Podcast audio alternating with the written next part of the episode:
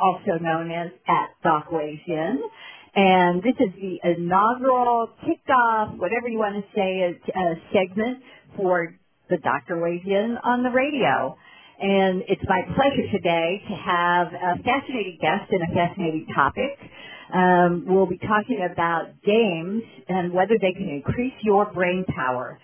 And my guest today is Dr. Dov Michaeli, who's an MD and a PhD and um, former professor at the University of California, San Francisco, before he changed direction and uh, joined the biotech industry in various chief medical officer roles and, and doing uh, basic research. But that isn't what we're um, going to talk with Dr. Michaeli about today. What we're going to talk to him about is the kind of writing that he's been doing for the Doctor Weighs In, where he uh, correlates brain structure and uh, and and function. And so um, I want to start out, Dov, uh, first of all, welcoming you. Welcome to the show. Thank you. And um, uh, what I wanted to start out by asking you is, uh, you know, we're bombarded with these advertisements for companies that claim that they can increase your brain power, and I recently got a little um, advertisement from AARP. All their members are, are, are 50 and older, uh, you're telling me that for a little bit of extra money I can join a program that they have a relationship with, which is another one of these uh, games for brain power companies. There's tons of books. Um, it's just all over the place. And so what I want to know from you is, uh, does this work? Should I sign up? Should I join one of these programs? Well, the short answer to that is uh, no save your money and save time in don't join it. Uh, those games basically train you uh, to be good at a certain concept, a certain task. Um, and they are very specific. In other words, if you uh, if, if you're training to be a good chess player, you will be a good chess player, but you won't be a great uh, uh, soccer player or whatever. In other words, there is no cross-referencing between the two.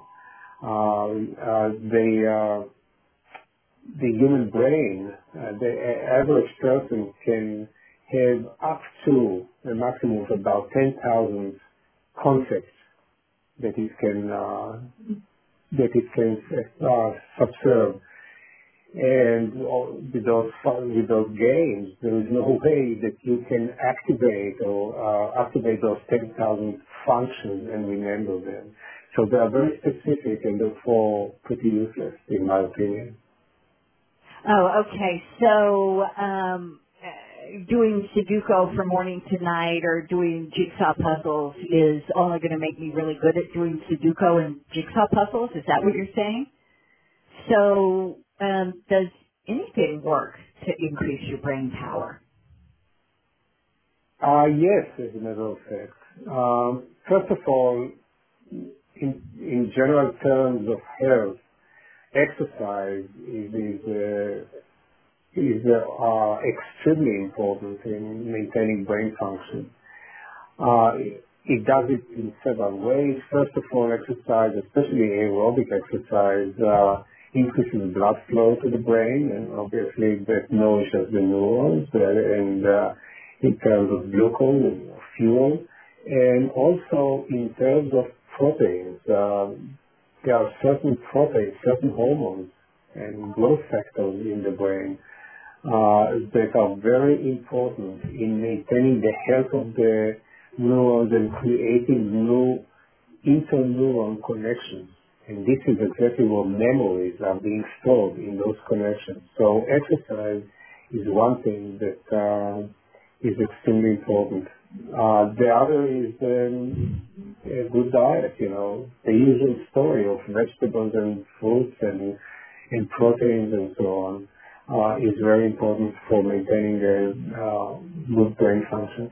But then there are studies showing that, for instance, people who were involved in complex uh, occupations, for instance, doctors and lawyers and so on, until they get until they retire, do retain uh, a much more active uh, brain and much healthier memory uh, function and cognitive functions of the brain. So complexity is really the key. In other words, if you want to, to maintain a good, good brain function, good cognitive functions um, when you get older, engage in complex uh, in complex occupations. For instance, read a book. Reading a book activating the brain, not just your eyes, your optic nerve. It actually activates in your brain the auditory system. You actually hear in your sort of ears mind, you hear the conversation in the novel, for instance. It activates the um, the visual cortex because people do visualize the situations that they are reading in a book. So reading, for instance, is, is extremely uh, useful in maintaining uh, maintaining a global brain function. The same um, the same is true with other occupations. For instance, uh, um, if you if you uh, if you go to a uh, baseball game, let's say, this is not very very taxing to the brain because it's passive. But if you are actively analyzing the game and memorizing the statistics, then your brain really works hard. And this is much more global and activates many more areas in the brain than just sitting uh, um, and watching the game uh, in a non-active form. So the, so the this key hope for us? repetition. Sorry. Well, I was going to say, so the, you, as I'm listening to you talk about that, both you know the complexity of being a doctor and and the activation from reading a book, which is both you know your visual uh, input and and then in your in your mind this auditory um, component. Um, people who are designing these games learn from um, from what's known about uh, the impact on on brain power of, of those more complex kind of uh, activities and start to apply that to the to the games that they're putting out to uh, increase brain power. Isn't isn't anybody doing that? Uh, yes, and there are, for instance, a lot of computer games um, have a lot more global activation of the brain than just doing Sudoku, for instance, or even playing chess, which is really a complex game, and you have to think a lot more uh, when you, you make a move in chess. Uh, you you really analyze the situation. So a lot more is being uh, is being activated than let's say in Sudoku. But uh, there are those games, the, uh, the computer games, they are well designed. Um, they can actually uh, fulfill the function of a global brain activation. So, uh, how about the kind of games that uh, the kids and the computer gamers are playing, um, where you know you have to figure out first of all what the rules are just by playing the game, and and and then usually there's some complex activity that you have to do to be successful in getting points and ultimately winning the game. Uh, do you think those kinds of games are are, are helpful? Yes, to a certain degree. It again depends on the game. I've seen games that are so simple-minded that they are keen to watching TV or something like that. Um, the, on the other hand, uh, if um, if the game is complex and they have to and have to weigh various uh, options and various possibilities and analyze them, yes, this actually can can keep a young brain uh, active and also an old brain active. So I want to um, uh, um, ask you another question. Uh, since we're a pill-taking society, uh, are there are there medications that we could take? I mean, it seems like every time I turn around, somebody's saying that the blockbuster drugs of the century are diet and exercise, but uh, you know, a lot of people aren't doing that. Are there any medications that we could take that will help us to increase our brain power?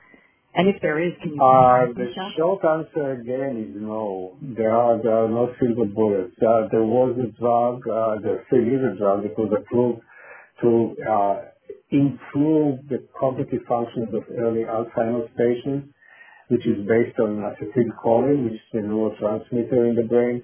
But that uh, really is so marginal, it's not worth the, uh, the effort to, to get the drug. And it's really specific for, Alzheimer's. Uh, one thing that was shown to have a short-term effect is caffeine, is coffee. Um, uh, it was shown time and again now that people can focus better, uh, more alert, can calculate better, work faster, think faster, and so on. But that fades within a day or two, that effect of the caffeine. So coffee can do something uh, for your brain uh, in the short term. So if I got it right, I need to get up in the morning, hop on the treadmill, um, uh, then go and have my breakfast, which is uh, fruit and yogurt, and drink a cup of coffee, and I, I will have done as much as I possibly can to get smart. Oh, I, I know, and then I can jump on and play a computer game.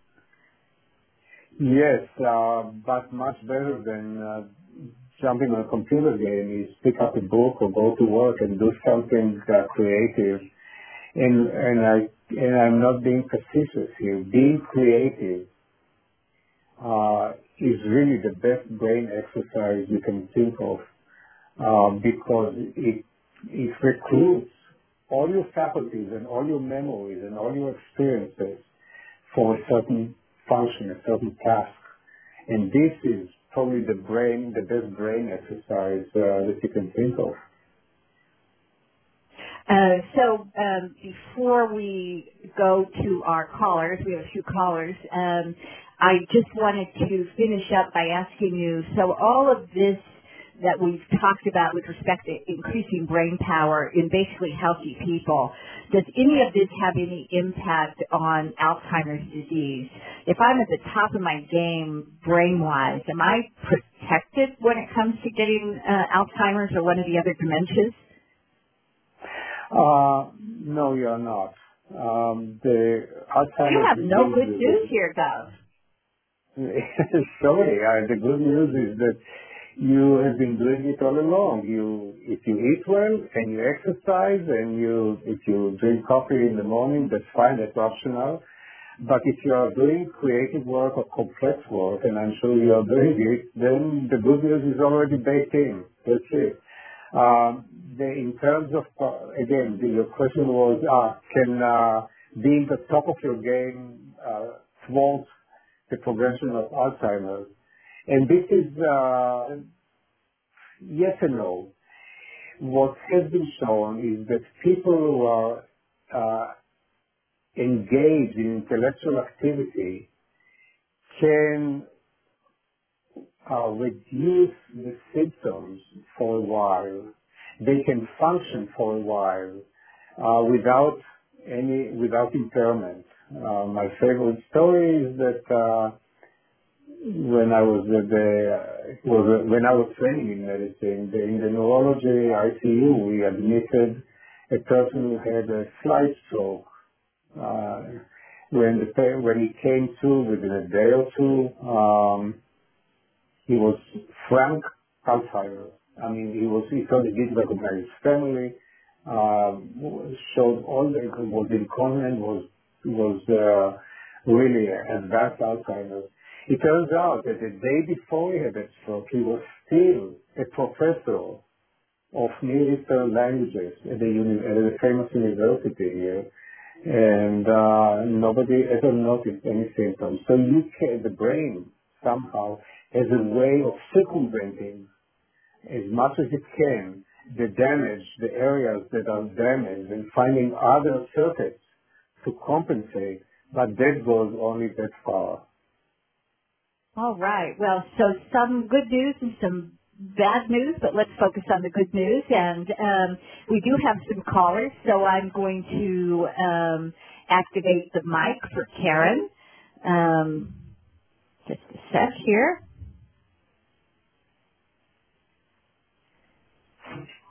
Karen, can you hear me? Hi. I can hear you. Thanks for taking my call. So Karen, welcome to the show. We're glad to have you. And um, let me start out by asking you, where in the world are you? I live in Iowa City, Iowa, where we all do a lot of reading to increase our brain power. you do a lot of writing too. That's true. So my That's question, um, my question is that I well, pretty recently I learned about this game for people with anxiety disorders, and it trains the person playing the game to ignore a threatening stimulus and focus on a non-threatening stimulus. And um, I guess over time, the person I haven't played this game, but over time, the player can have more and more control um, of this involuntary response. And so you mentioned um, specific tasks versus like global activities. Um, and I'm think I'm wondering if that kind of broad involuntary response of anxiety can be retrained. Can't other broad kinds of cognition be retrained, or are emotions in a whole different category than other types of cognition? And the answer to that is actually very good, is very hopeful, and this is yes. This can be done, and uh, there are now, I mean, to be more specific, the PTSD situation where people have uh, anxiety uh, attacks and so on. Uh, this, uh, there is really very active and very advanced research in, in treatment of PTSD, both here in the U.S. and also in in Israel, which has a lot of PTSD uh, uh, cases because of obvious obvious reasons. Um, so yes, the answer is uh, is correct, and basically the the total the approach in general is to, as you said, to divert your attention to another situation and also to expose you to the anxiety or whatever uh, disorder you're talking about, cues, the trigger that uh, that uh, situation, you expose them in increasing doses. Uh, in other words, uh, if you if you, for instance, this dose can be like time-wise, let's say the cue is uh, first only uh, one second, and then you, you you increase the time to two seconds and five seconds and so on, and eventually you learn uh, to deal with it. With PTSD patients, for instance, uh, a, a loud sound can trigger an anxiety attack. Well, by exposing them to to uh, different intensities, increasing intensities of sound, explosions, and so on, they learn to actually uh, conquer that fear. Great, thanks. Uh, we do have another caller. Tammy? Hi. Um, Hi. So my question would be, um, would vitamins and herbal supplements help increase brain power and memory? Um, there are a lot of there is a lot of folk uh, medicine medicine in quotation marks um, that uh, that claim with a lot of claims.